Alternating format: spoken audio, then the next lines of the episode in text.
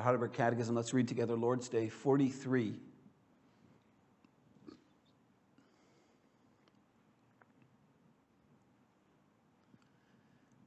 What is required in the ninth commandment? I must not give false testimony against anyone, twist no one's words, not gossip or slander, nor condemn or join in condemning anyone rashly and unheard. Rather, I must avoid all lying and deceit as the devil's own works under penalty of God's heavy wrath. In court and everywhere else, I must love the truth, speak and confess it honestly, and do what I can to defend and promote my neighbor's honor and reputation.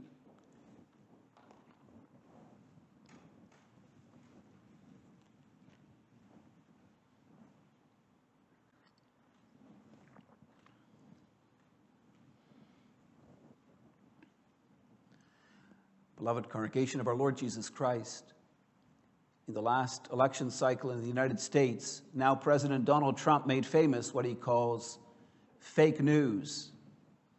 It was his way of exposing the fact that the news media is often very biased in their reporting. Trump helped many people to see that the media often presents what's happening in the world in an unfair way. Prior to this, many people in the Western world viewed the news as being objective, as simply reporting the facts. Trump helped many to see that the so called news seeks to influence opinion. He helped us understand how slanted the news often is. Increasingly, we live in a world that disregards the truth. For many in our society, there is no such thing as objective truth.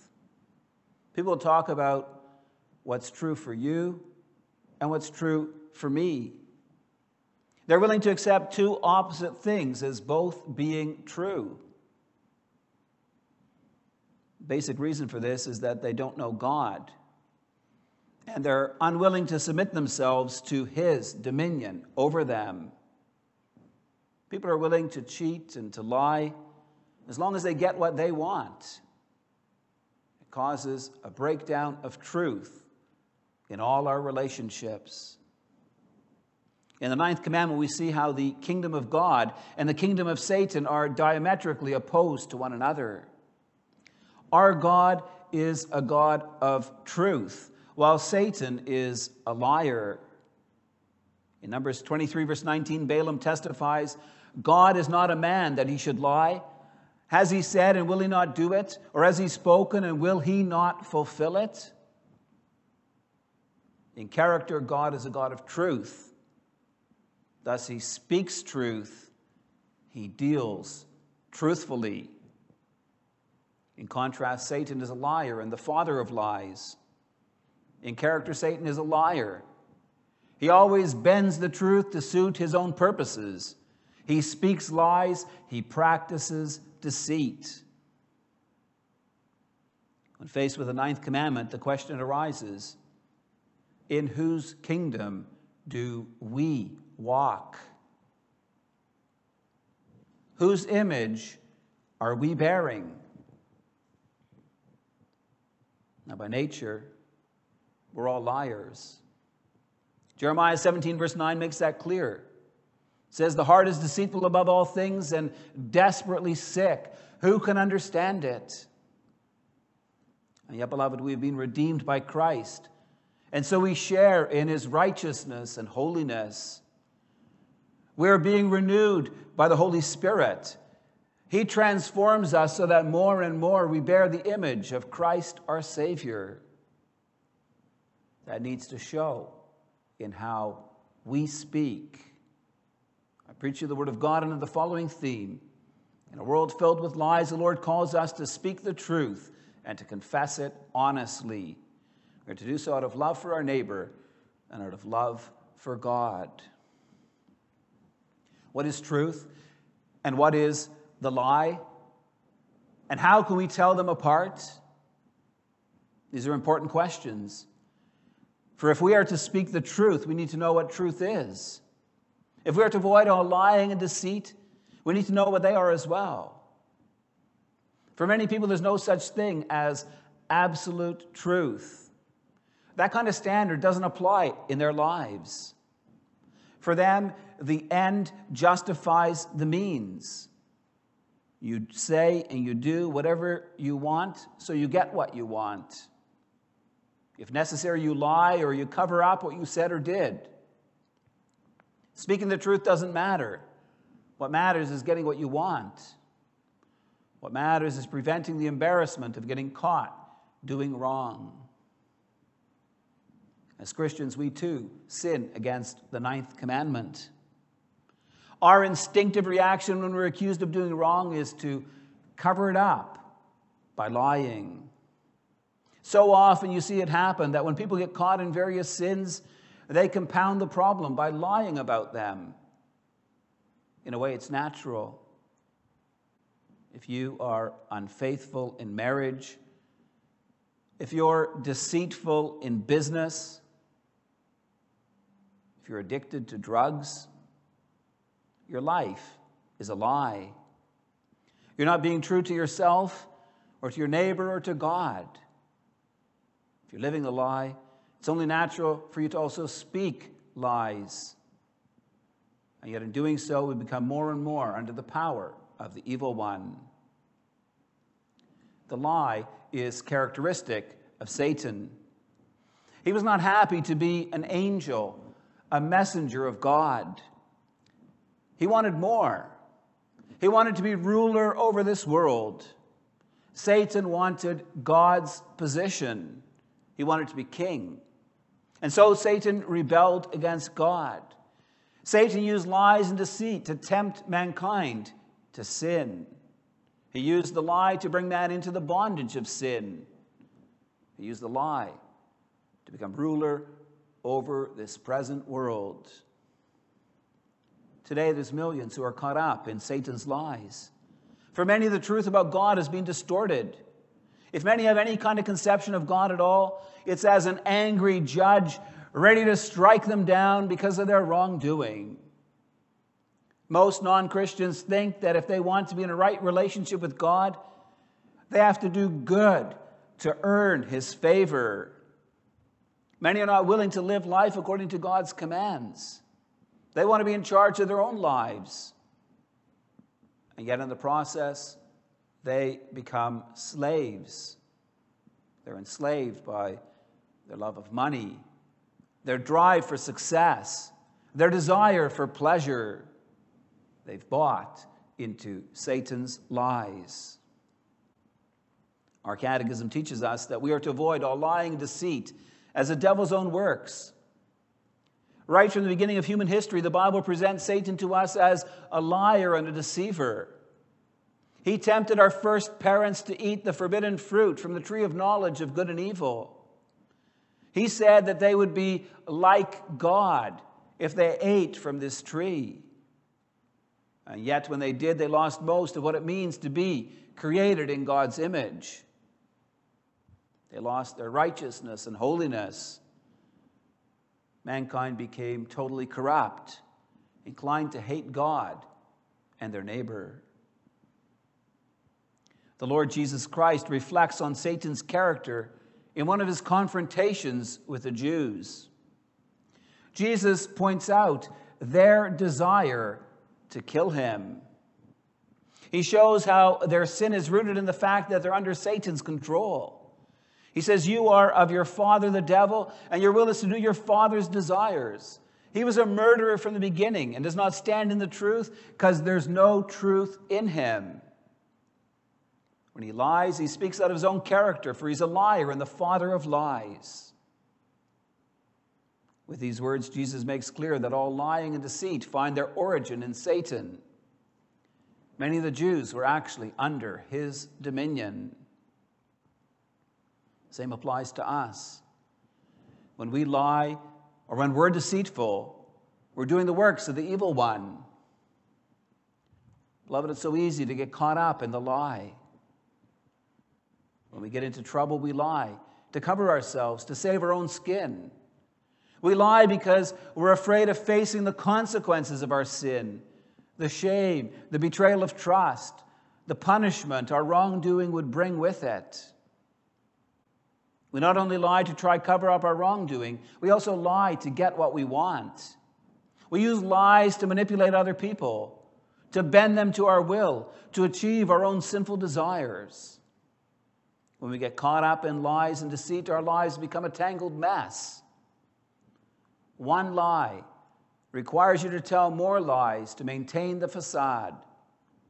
In the end, we can be overcome by deceit so much so that we even begin to believe our own lies. And yet, beloved, the Lord hates all lying and deceit. Leviticus 11, in Leviticus 19, verse 11, the Lord said, You shall not steal, you shall not deal falsely, you shall not lie to one another. Proverbs 6, verse 16 says, There are six things the Lord hates, seven that are an abomination to him. Two of the things listed are a lying tongue, and a false witness who breathes out lies. Proverbs 19, verse 9 says, A false witness will not go unpunished, and he who breathes out lies will perish. Revelation 21, verse 8 indicates that liars will share in the lake that burns with fire and sulfur, which is the second death. Now, when we stress the importance of speaking the truth and avoiding all lying and deceit, people will often ask questions about the midwives in Egypt and about Rahab in Jericho.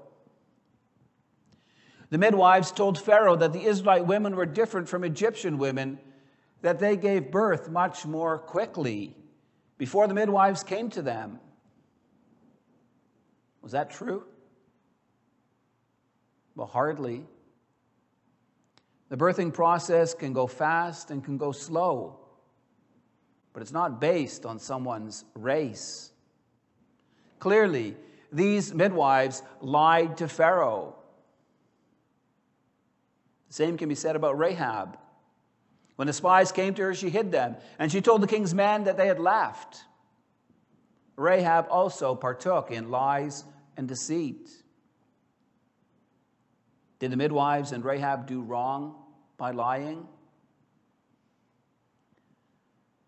The scriptural indications are that they did not. The Lord blessed them. Exodus 1, verses 20 and 21 tell us that God dealt well with the midwives. He gave them families of their own. In Joshua 2:14 the spies promised Rahab that when the Lord gave them the land they would deal with her kindly and faithfully. Joshua 6 verse 25 makes it clear that Rahab and her family were spared when Jericho was conquered because she hid the men Joshua had sent as spies to Jericho. As a result of these passages in scripture, theologians speak about lies of necessity. And then the debate begins about whether or not what these women did was good and right in the eyes of God. Questions get asked about whether we're ever allowed to tell lies out of necessity. Was it okay for those who hid Jews during World War II to lie to the German authorities about this? Are there situations today where this might apply? Beloved, it's really good for us to ask these kinds of questions. They help us to dig deep into what God reveals in the ninth commandment. The ninth commandment says, You shall not give false testimony against your neighbor. It is directed primarily against the threat of false accusation. The original commandment is not a general prohibition against lying. It forbids lying which affects one's neighbor. The point is that the ninth commandment is not abstract, it is relational. Let me try to be clear about this. The ninth commandment is not about randomly spouting forth false information. It's about harming our neighbor through falsehoods. The big problem here is offense against our neighbor, not just offense against the facts. John Calvin writes in the Institute saying, the legitimate observance of this precept consists of employing the tongue in the maintenance of the truth so as to promote the good name and the prosperity of our neighbor. Our catechism picks up on this by teaching us that we are to do what we can to defend and promote my neighbor's honor and reputation. Neither the Egyptian midwives nor Rahab gave false testimony against their neighbor. They were confronted with governments that were hostile towards the people of God, which required them to act against the life of some of God's people. They acted in the defense not just of the name, but of the very lives of God's people. This is not breaking the ninth commandment, it's keeping the sixth commandment, which forbids murder. The Bible testifies that what these women did, that's the midwives, was right in God's eyes. Exodus 1:21 tells us the midwives feared God. Hebrews 11, verse 31 indicates that Rahab acted in faith. So, does this mean that we can tell lies of necessity today? Is it okay to lie by telling someone that what they're wearing looks good on them, even though it doesn't? Consider the situation where your brother or sister has done something bad at home or a friend has sinned at school. Is it all right to lie to cover up their wrongdoing so they won't get into trouble? Beloved, I think we all realize that it's wrong to lie in those kind of circumstances. Lying about how someone's dress looks good is what I'd call a lie of convenience lying about what a sibling or a fellow student did is not a lie of necessity. If they've done wrong, they should be willing to accept the consequences. Perhaps the punishment they receive will teach them not to sin in that kind of way again. We need to remember that by lying, we partake in Satan's realm. Through the years of discussed the need of the need for lies of necessity today with my catechism classes. In the freedom that we experience in the Western world, we could not come up with any examples of where we need to lie in that kind of way. God desires that we speak truthfully about our neighbor in all situations of life. That does not mean that we have the license to speak the truth indiscriminately. Just because something is true does not mean that it's beneficial to tell that to everyone. If in our heart we're disappointed or hurt or angry or bitter with someone else, it's probably best not to talk about that person. If we do, we'll often quickly sin.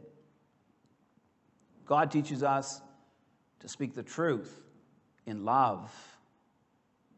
The ninth commandment is focused on speaking about our neighbor in such a way that we defend and promote his name and reputation. This brings us to our second point, and we'll consider that we are to speak the truth and confess it honestly out of love for our God. Do you know why the Lord speaks so strongly against lying? Why he threatens liars with eternal death?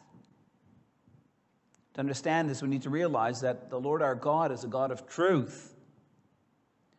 Just as Satan is characterized by the lie, so God is characterized by the truth. In Titus 1, verse 2, Paul speaks about how God cannot lie. In character, God's a God of truth. And so he speaks truth. He deals truthfully with us. God is reliable, He is faithful. You can depend on Him. He keeps His promises to a thousand generations. God has shown forth His love and faithfulness to us in sending His Son to save us from our sins. In John 8, Christ said to those who believed in Him, If you abide in my word, you are truly my disciples, and you will know the truth, and the truth will set you free.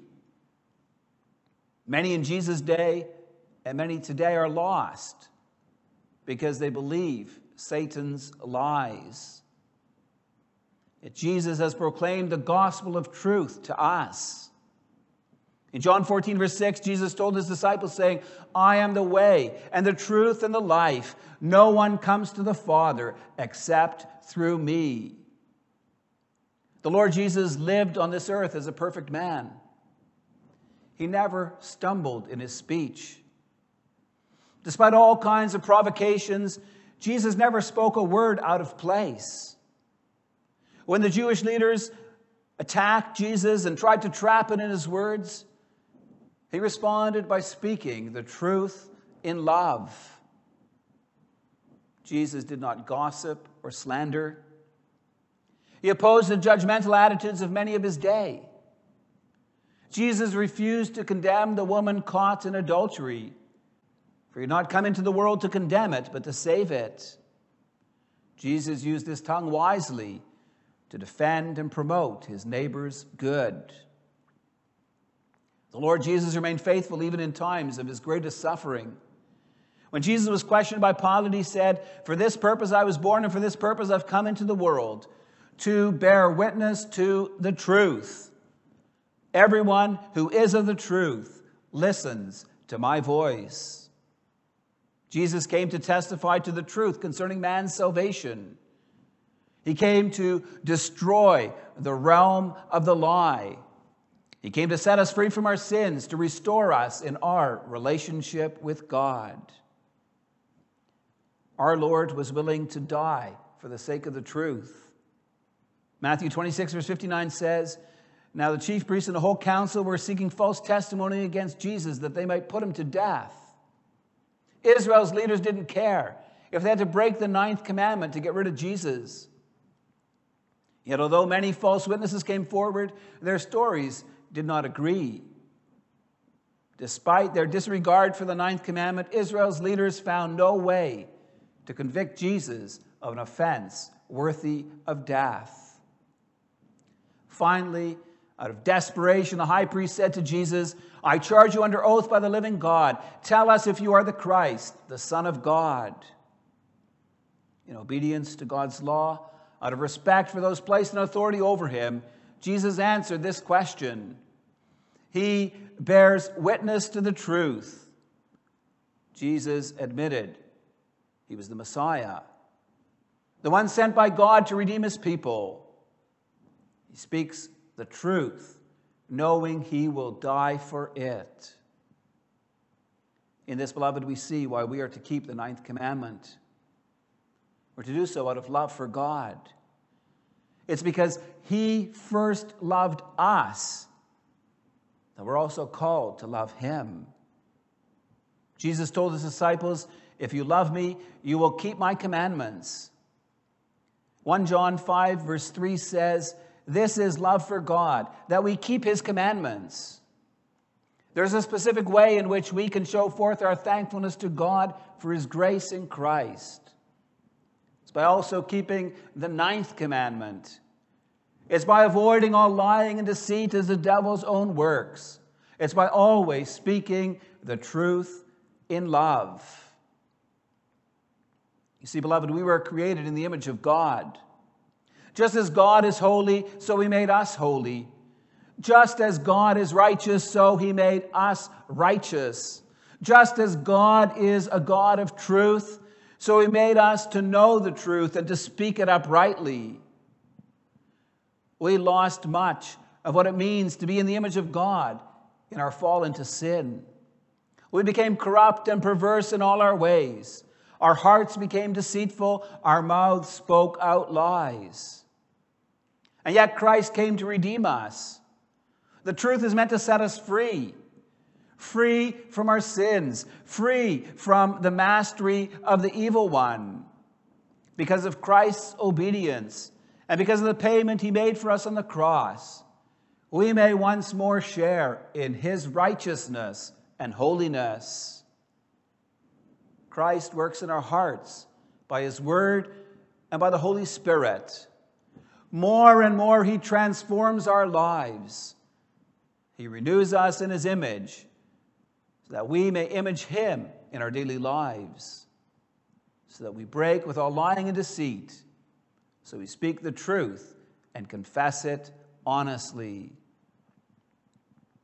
In his first letter, John makes a connection between our love for God and our love for our neighbor. In 1 John 4, verse 12, he says, No one has ever seen God. If we love one another, God abides in us, and his love is perfected in us. In verses 20 and 21, he says, If anyone says, I love God and hates his brother, he is a liar. For he who does not love his brother whom he has seen cannot love God whom he has not seen. And this commandment we have from him whoever loves God must also love his brother.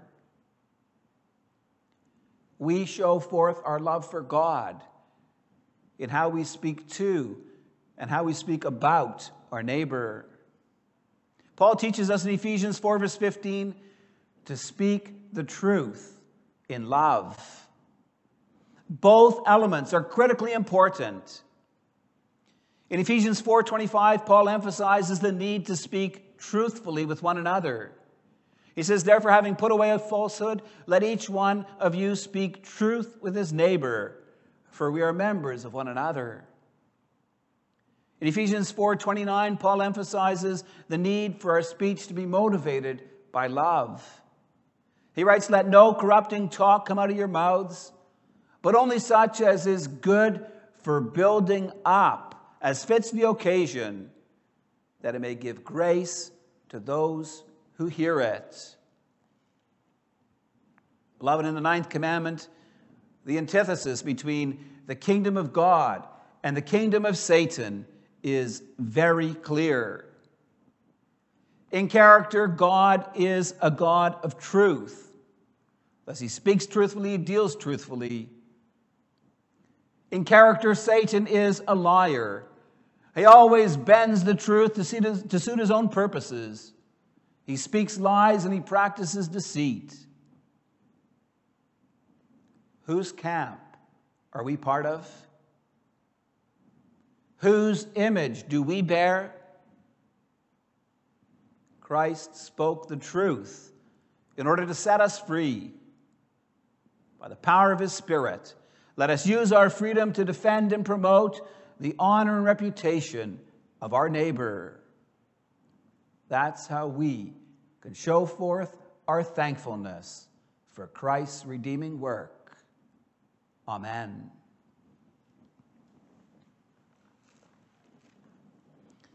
In response to the gospel message, let's rise and sing from Psalm 141, stanzas 2, 3, and 7.